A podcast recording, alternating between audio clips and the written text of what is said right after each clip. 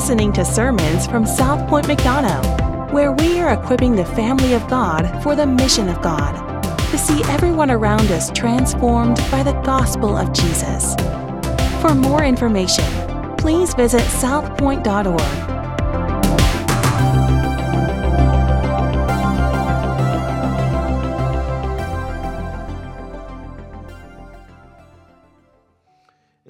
will be continuing our series in, in Luke.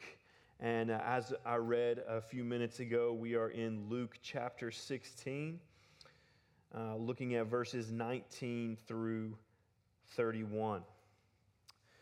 So this story reminded me of a, of a movie I saw as a kid, not necessarily recommending this movie to anybody. Uh, but the movie Scrooge. I don't know if anybody in here has ever seen that one. It's an old, old uh, Bill Murray classic. Uh, but it, it, reminded me of that. And then, and, and also the, the story that that's based on, which I read a couple of years ago, the Charles Dickens classic Christmas Carol, uh, which is a, a, good story. And both of these stories, it, it tells the story of uh, this man, Ebenezer Scrooge, and how he was fixated on wealth, kind of like the man that we see in this story. He lived his life as kind of a miser, worried about himself, worried about his own fortunes, worried about his own income. And then he was fortunate enough to have these, these ghosts come and visit him, these people from beyond the grave, the ghost of Christmas past, Christmas present, Christmas future, these people who, would, who came and showed to him how things really were and they were able to sort of get through to him and change him. And he has this miraculous turnaround, and he's able to, to become a different person because of this. And the truth of the matter is that this is a common story throughout literature and going all the way back before Jesus' time. This is not the first time that this story had been told. If you go back into some of the, the ancient Jewish literature, uh, some of the writings of some of the Pharisees and some of the Jewish groups at this time, there's similar stories that are being told all over the place at this time.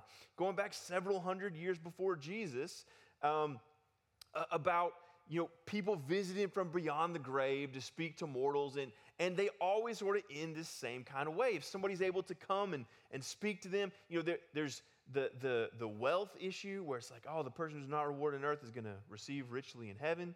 Uh, and then there's the, the person who's able to sort of hear from beyond the grave and change their ways in life moving forward. It's a, it's a common idea. And I think we can relate to that because we think, man, if I was visited by someone from beyond the grave, like then I would really know.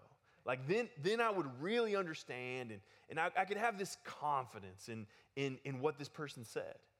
Uh, but the reality is that what Jesus does here is flip this completely around and say, it doesn't even matter if someone from beyond the grave came and spoke to you, it still wouldn't make you into the person that you think you would be otherwise. It still wouldn't have this kind of effect on you.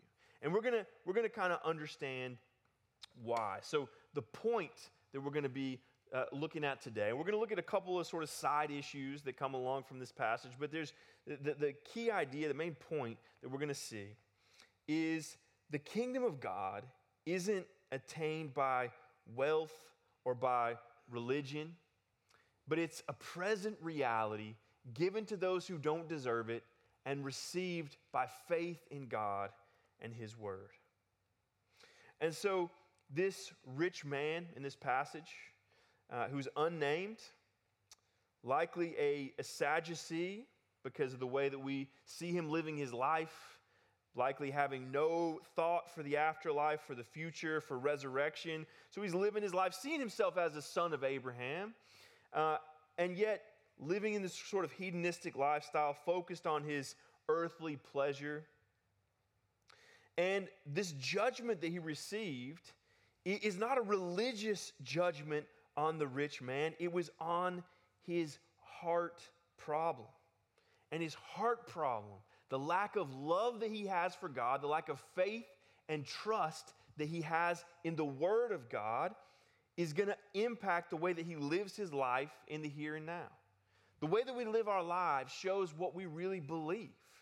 We're not judged based off of Uh, we're, not, we're not given grace and mercy based off of our actions, and yet we can see a lot of times what we truly believe by the way that we act, by the way that we live our lives. And that, that becomes abundantly clear in the life of this rich man.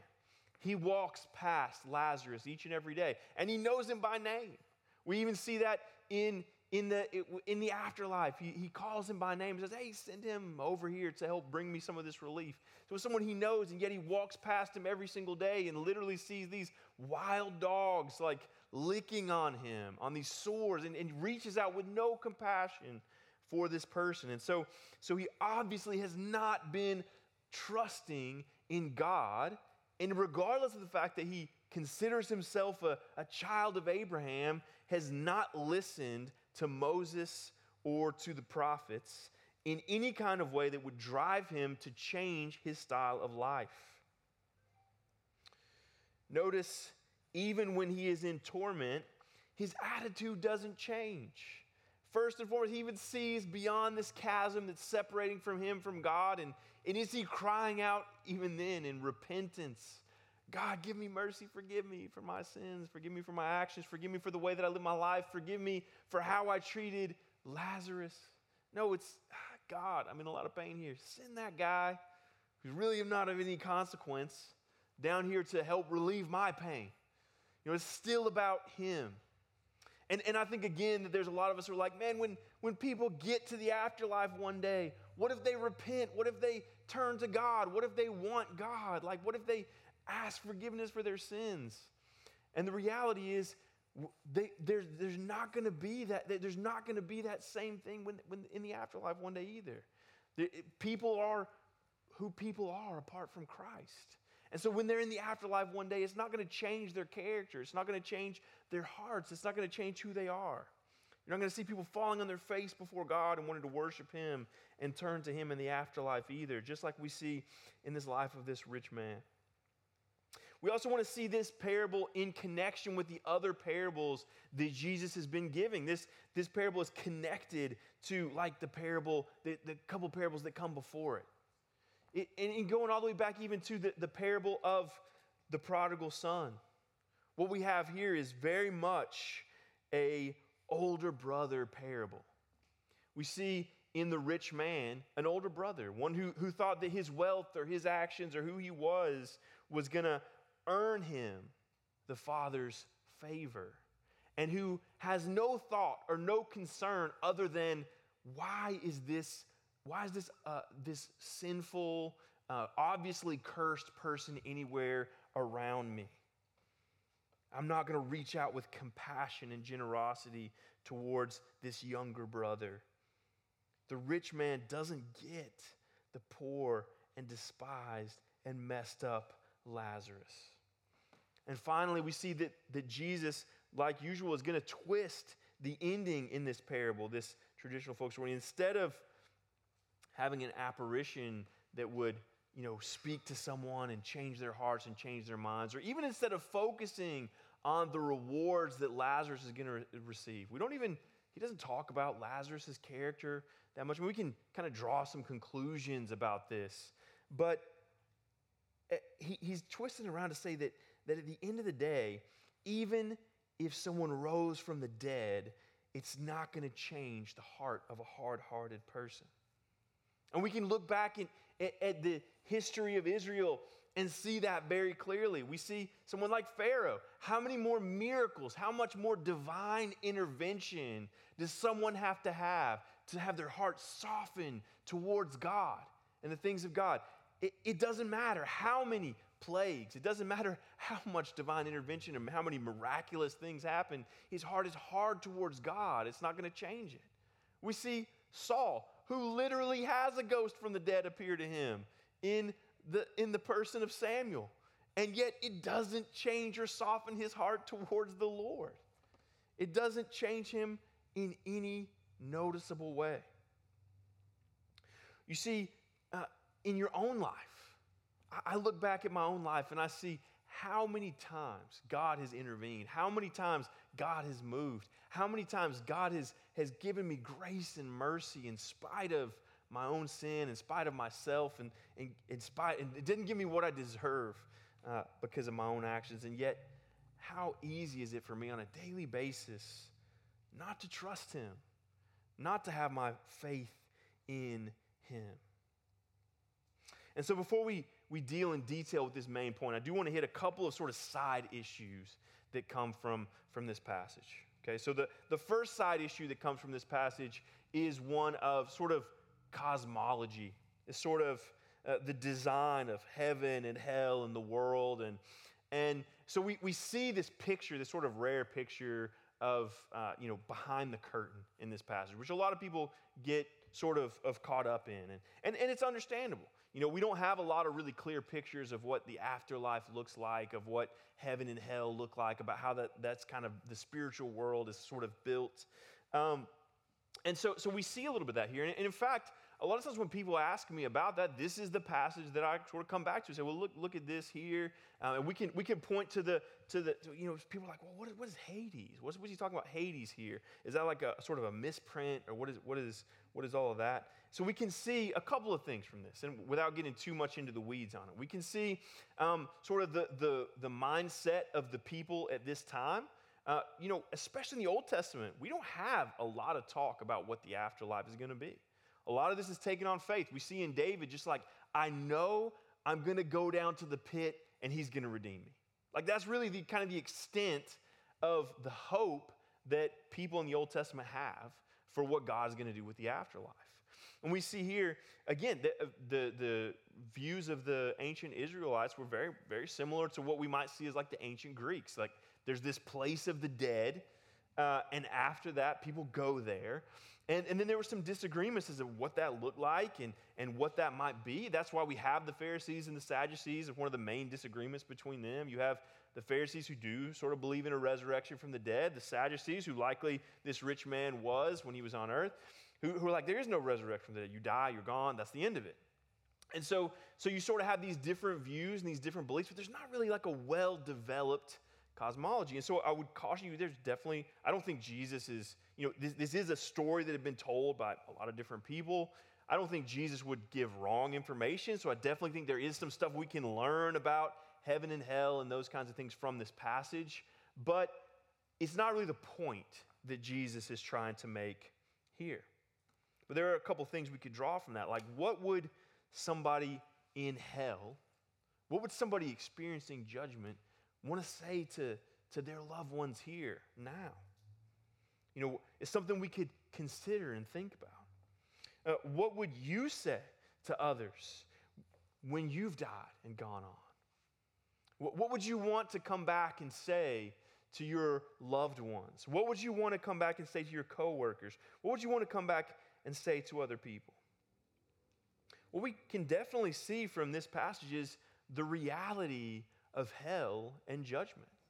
It's a very real thing. And, and at times we struggle with that. I, I can tell you, I think there's this, this like compassionate side where it's like, I can't imagine a loving God sending people to hell, sending people to judgment. We, we struggle with this. And I think we struggle with the reality of hell and judgment because we fail to grasp two things the perfection of God and the sinfulness of sin. Okay? So we, we don't truly grasp how perfect, infinitely holy God is. I think a lot of times we tend to think of God as, as just kind of a good human, a good version of ourselves. You know, we think of Jesus as, as you know, almost like a, like a Mother Teresa type, like a good, a really good person. We don't grasp what it means to have no stain of sin in him at all, to be infinitely holy and perfect in every single way. And so, because we don't grasp that perfection of God, we, we don't grasp the sinfulness of sin either. I think as sinful people, it's very easy for us to sort of excuse sin in others. It's even though we've been forgiven by, by God and, and we've experienced His grace and mercy, we know that Jesus had to die on the cross for our sins. We, we look to other people and we're like, ah, yeah, but they're not that bad. You know, their sin is not that bad. And we don't see that at the end of the day, the root of sin is the lack of love and trust in the infinitely good creator of the universe. And unless we can grasp that, in some degree, we'll never grasp the actual sinfulness of sin.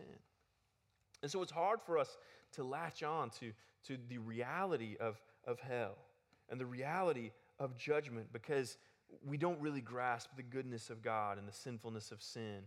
And so we, we really need to kind of to, understand that. So there are a couple things that we can get from this here, and that is uh, we need to be aware of the fact that there is a real heaven and hell. There is a real judgment. We're like, yeah, but Jesus didn't focus on that as much. No, actually, Jesus spoke about it more than anyone else in the scriptures. Okay, so, so even Jesus, the loving, compassionate, I think because of the love and compassion that he had, he speaks about it more than anyone else. And so that, that should be something that drives us. It's not necessarily nice not to tell someone, you know, about this. I've said this one plenty of times before, but when my, my son was reaching out to touch the, the eye of the stove, you know, when he was a little kid, it's not nice for me to be like, well, I don't want to yell at him, you know? Let me see what happens. Uh, that's not really nice, okay? In that moment, it's like, I'm going to do whatever it takes to stop him from touching that thing, okay? So, so this is what we see in Jesus, and this should also be impacting us. So that's side issue number one. The side issue, the second side issue that we see uh, here in this passage is sort of the evil of wealth. Okay, it's not something we can just sort of overlook in this passage because it's not convenient or not nice. I don't think it's the point, the main idea of the passage, but it's not something we can overlook. It's definitely a part of this story.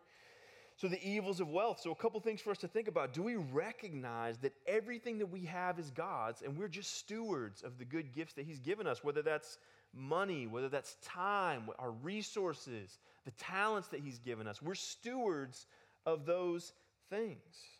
We see again and again in, in the parables of Jesus the foolishness of sort of stockpiling wealth and trusting in wealth and loving money as opposed to using those things out of generosity towards other people. And so, how foolish is it that this rich man has the opportunity to use this wealth to relieve the suffering of someone who's sitting on the street outside of his house, obviously suffering? He knows this man by name, and yet he's using it to buy himself another, another little outfit, another little thing that's gonna, he's not gonna have in just a couple of days. And he's gone, and all this stuff is gone, and he doesn't have any of that stuff anymore. And he could have used this to bless and give to others, and yet he doesn't use that opportunity. Everything that we have, every single one of us is going to die. It's another one of the little side points of this passage. Rich, poor, famous, not famous, well known, not well known, nice, bad. This is a reality that every single one of us share, and not many of us want to think about. We all have this kind of unwritten rule not to talk about it, not to think about it. And yet, what a, what a reminder for us that we have a set amount of time. We've used it, a lot of it already. We have a set amount of talents that He's given us. We have resources that He's given us that we're called to be stewards of, and they're going to be gone. We're not going to have those things when we die. They're going to be left either to our descendants or someone else, and they're going to lose them. Who knows what's going to happen to them? But it's going to be gone. We have this opportunity, this amount of time that we have to use these things in the way that God would, would, would have us use them, in the way that Jesus would have used these things. We see examples in the early church of, of people having their things in common and caring for one another, caring for the needs of the people around them.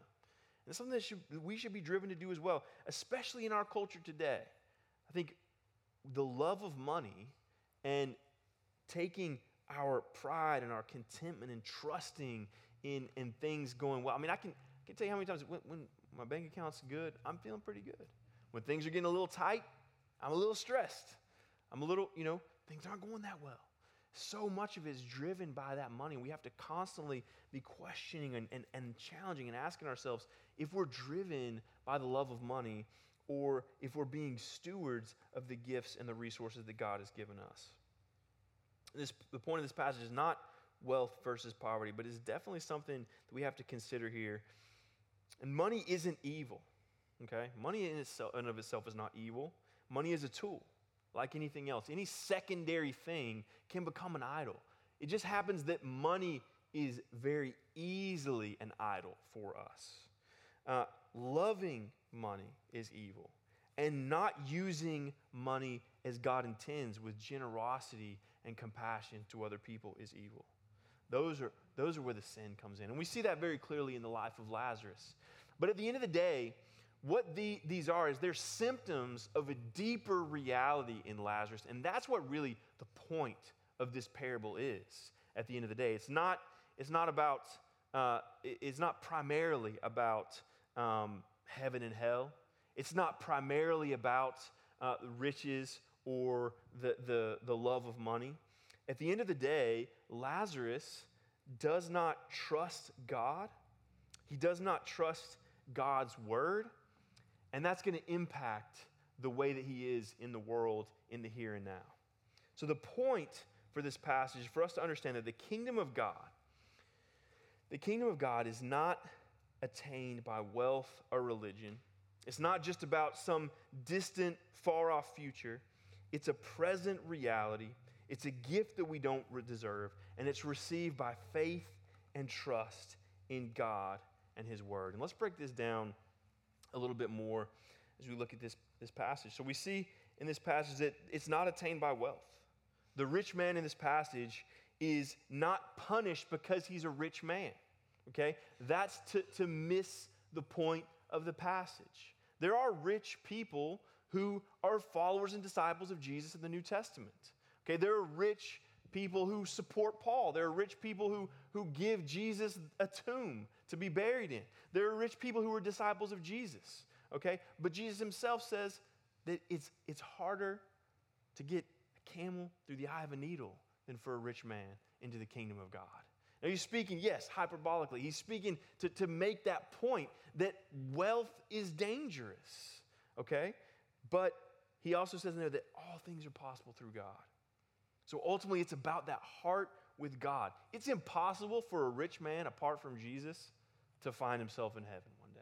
It's impossible for a rich man apart from the, the sacrifice of Jesus and the gospel to, to earn their salvation through any way that they use their wealth. Uh, so, so he's, he's not, this is not attained, this kingdom of God is not attained by wealth. The rich man is not punished for his wealth. He actually gets what he wants. He gets what he wants in life. He gets secondary pleasures. He doesn't want God. This rich, the rich man in the story doesn't want God, and, and he doesn't get him. This separation, this chasm between the rich man and God does not begin when he dies. The chasm is there in life. Okay? That's the same for, for anyone who is not a believer in Jesus. There's this chasm that separates us. It's a spiritual reality in life now that becomes evident to the rich man after he dies. That this separation exists. And again, see the character of the rich man. He's not saying, God, close this chasm, let me be with you. That's not the point for him. The point is still, what can what, what good things can I get? What pleasure and relief can I get here and now?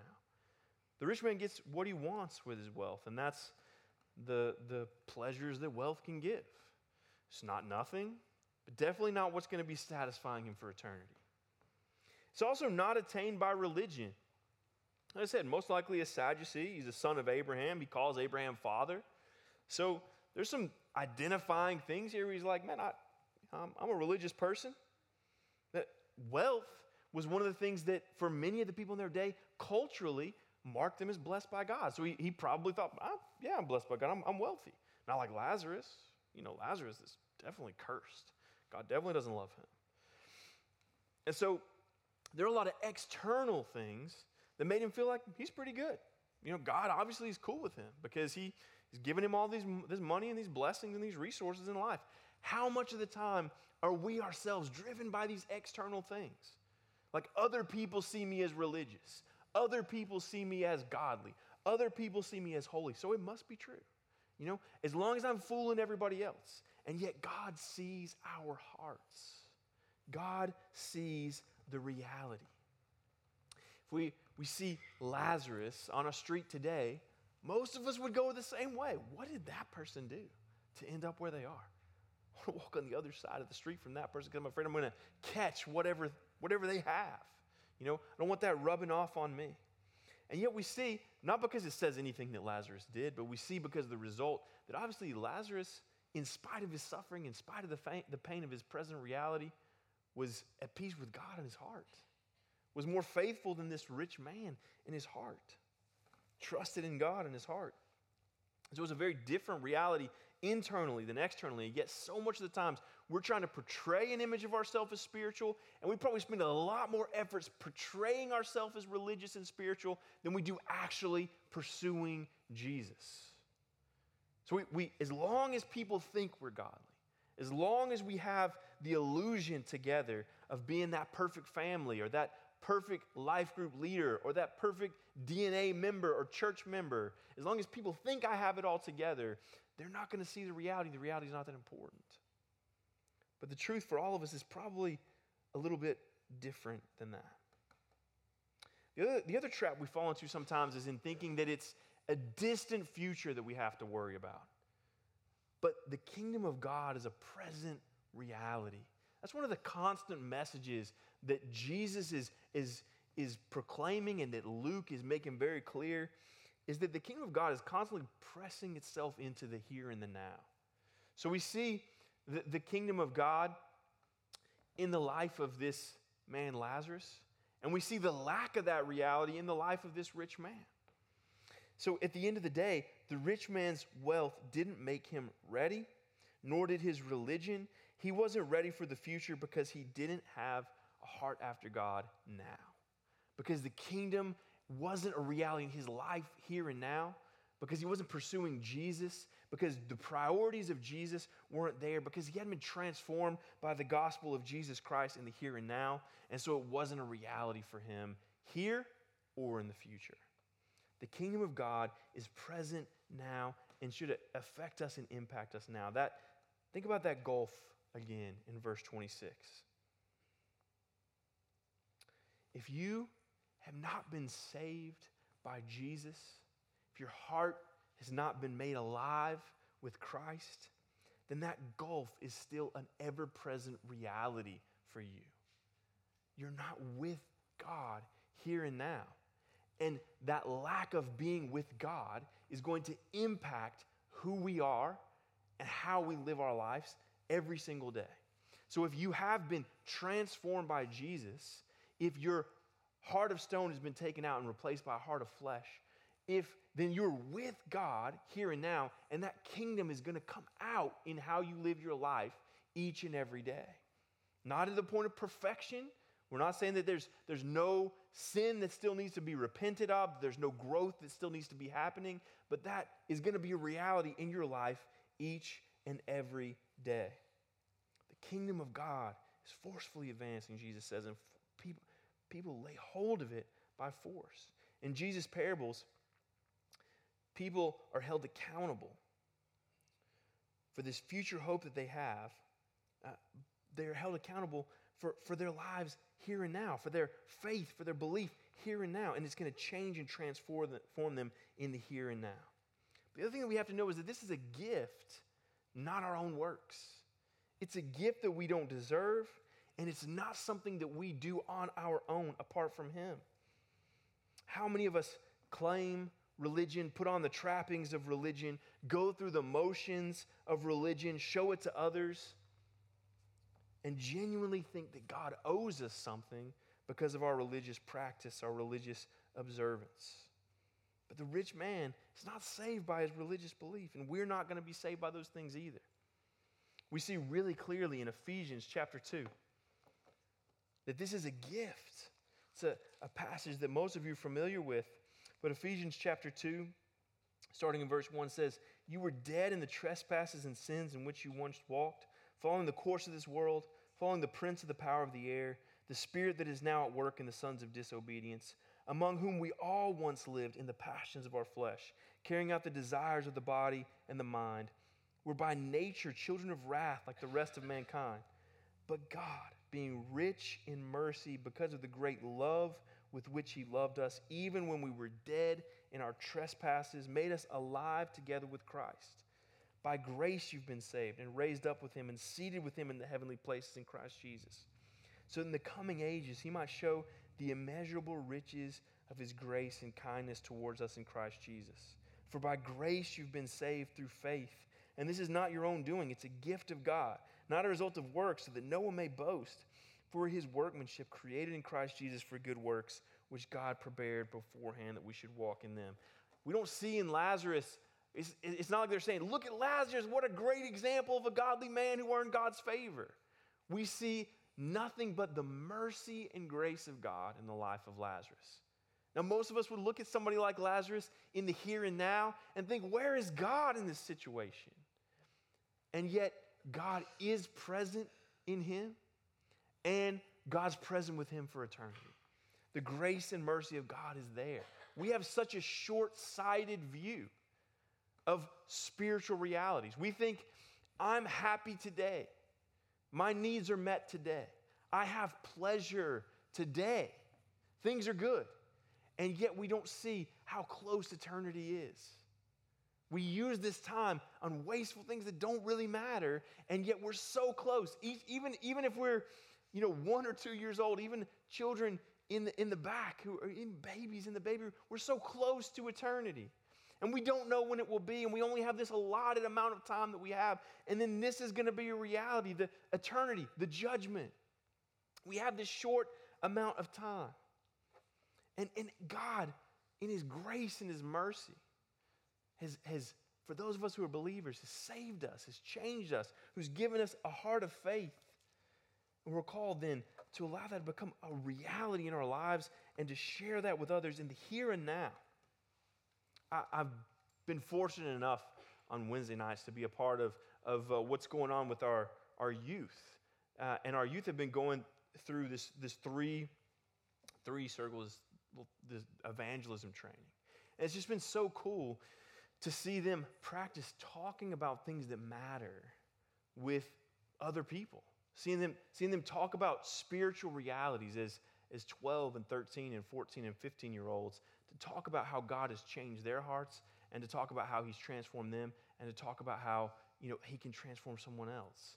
And and to talk about the goodness and the glory of God in the gospel. What an incredible thing to be able to do as a 12, 13, 14 year old.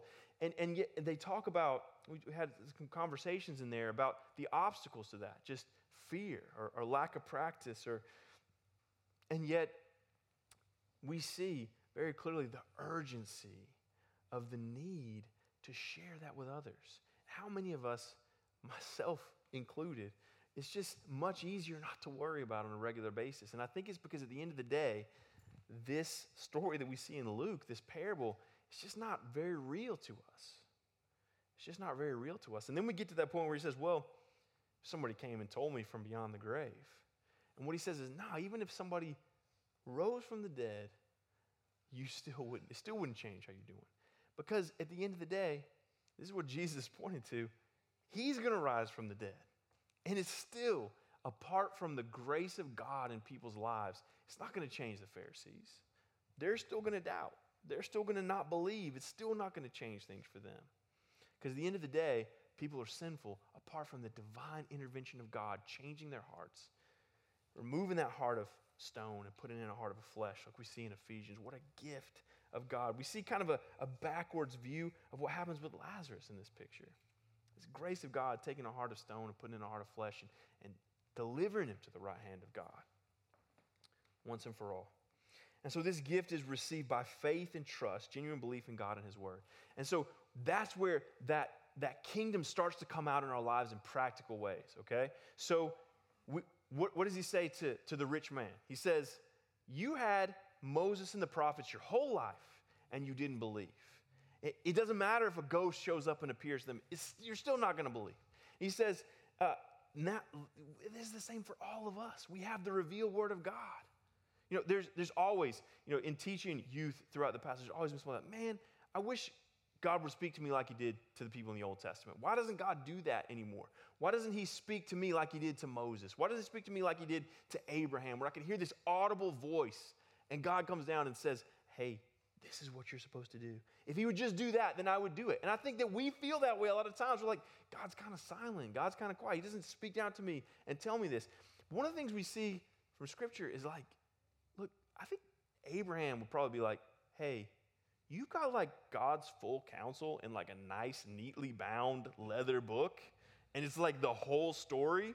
He's like, you know, I heard like three times, like, do this, not really any explanation or context, and I just kind of had to do it. And like, you get the whole story right there. So, like, don't tell me that if you just had him speaking back then, like, you would do what he said. So, again, it's always easier for us to look at what we don't have and what God hasn't done because we're sinful human beings. And yet, He's got the full counsel of God revealed to us in His Word. Clearly, how we're supposed to live, everything necessary for life and godliness revealed to us in the pages of Scripture. And yes, it's very easy for us to be like, I don't really know what God wants for me to do. I don't really know how He wants me to be. I don't really, and it doesn't impact our hearts and our lives. And so we see that this gift is received by faith, trust, and genuine belief in God's word. Again, it's a gift. It's not something we do. I don't try really hard to trust Him. We pray and ask God to help us to, to trust Him and His word. We pray and help God to, to ask His Spirit to change our hearts to make us like Jesus. We practice doing what the Bible teaches, even when it doesn't seem right or even when it doesn't feel right, because that's the way that the Spirit is then going to move in our hearts and our lives to conform us into the image of His Son. This is a life giving gift. I was also thinking about a, a, different movie. I don't normally do like a whole lot of movie things, but for whatever reason, like this one was just kind of bringing up some movies to me. And I was thinking about, again, not one I can really recommend, but Saving Private Ryan. I was thinking, a lot of you may have seen that. And, and uh, I was thinking about the, the end of that movie A couple, couple scenes were really sticking out to me in that. You see, like, on one hand, you see, for those of you who don't know, basically, this is a story like uh, this whole troop gets sent in to go find this guy saving Private Ryan. His, his brothers had died, and the army's like, we can't let all this lady's kids die, so we're to go save this guy. And they lose a lot of other people. A lot of people die to save this guy, Ryan, like Private Ryan, okay? So, so they all go and, and do that. They save him at the very end, okay? And, and so this is framed by Private Ryan now, many years later, visiting the graves of some of those people who died. And he's like an old man. And you see him like run to this grave, and he's like weeping, like, I tried to earn it, like I tried to earn it, okay? That's one scene. And you see, then later on at the end, Tom Hanks' character, the last one who's like dying, trying to save Private Ryan, and he's like laying there dying. Private Ryan's over him. He's like, earn this. Like he says them as like dying words, like earn this. And I'm like, what a curse to put on someone's life at the end of the day. Like, it wouldn't be the reality to know. Like, you're just trying to get through life, like, you're trying to get through the war, and all of a sudden you realize all these people came and died to find you, to get you out of the war, and the guy's last words to you are, earn it. And now you know for the rest of your life, there is no way you can live up to all of these people's deaths for you in this kind of way. So that's where we see this kind of sorrow. Like, I didn't, you see it in his eyes, like, I didn't earn all these sacrifices that you made. I was thinking about this in light of this passage because I don't want us to get that idea about what Jesus did for us. He's not up on the cross dying, looking down at his people saying, Earn this, you know? This is not what he's saying to us. Okay, so I don't want you to hear from this passage like, don't be like the rich man, earn it like Lazarus. Well, we don't see that Lazarus earned anything in this passage. What we see uh, in the full testimony of Scripture, in light of the point that, that Jesus is trying to make in this passage, is, is like you can't earn it. You can't earn it by your wealth. You can't earn it by your religion. You can't earn it by your goodness. And so many of the categories that we use to judge ourselves and other people is foolishness. Because at the end of the day, it's a free gift of grace received in faith. But that faith is going to change us and transform us and motivate us out of love for God and love for other people as we become more like Jesus, as that kingdom of God becomes a more pressing reality in our lives that we're going to then be compelled to tell other people about that free gift that Jesus has won for us. So I want to close on just a last couple of couple of thoughts, just a couple of practical takeaways for us today as we wrap this up. First of all, I just want to challenge you consider what has preeminence and first place in your life. consider what has preeminence in first place in your life.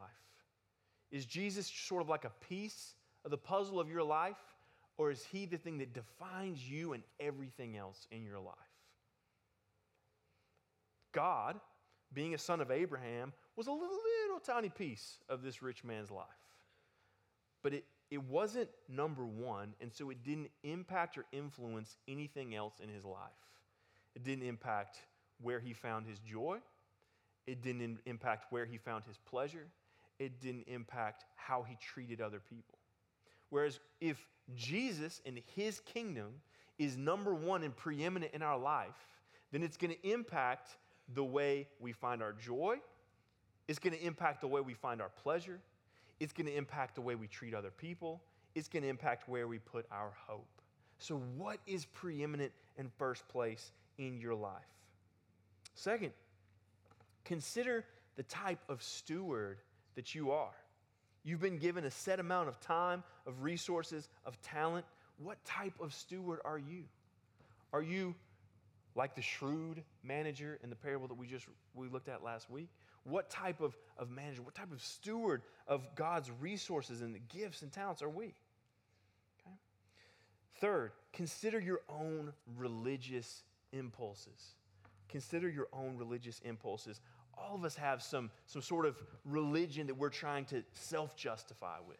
If I just do these things, then it's going to earn God's favor. If I just learn enough, if I just know enough about God, if I just use the right kind of Bible translation, go to the right kind of church, say the right kind of things, use the right kind of worship method, you know, whatever, whatever the case may be. I have these certain religious things that I try to do to make myself godly and holy. But at the end of the day, a lot of times that's really just a way for us to justify ourselves and ignore the sinful areas of our lives that we don't want to repent of and don't want to submit to Him.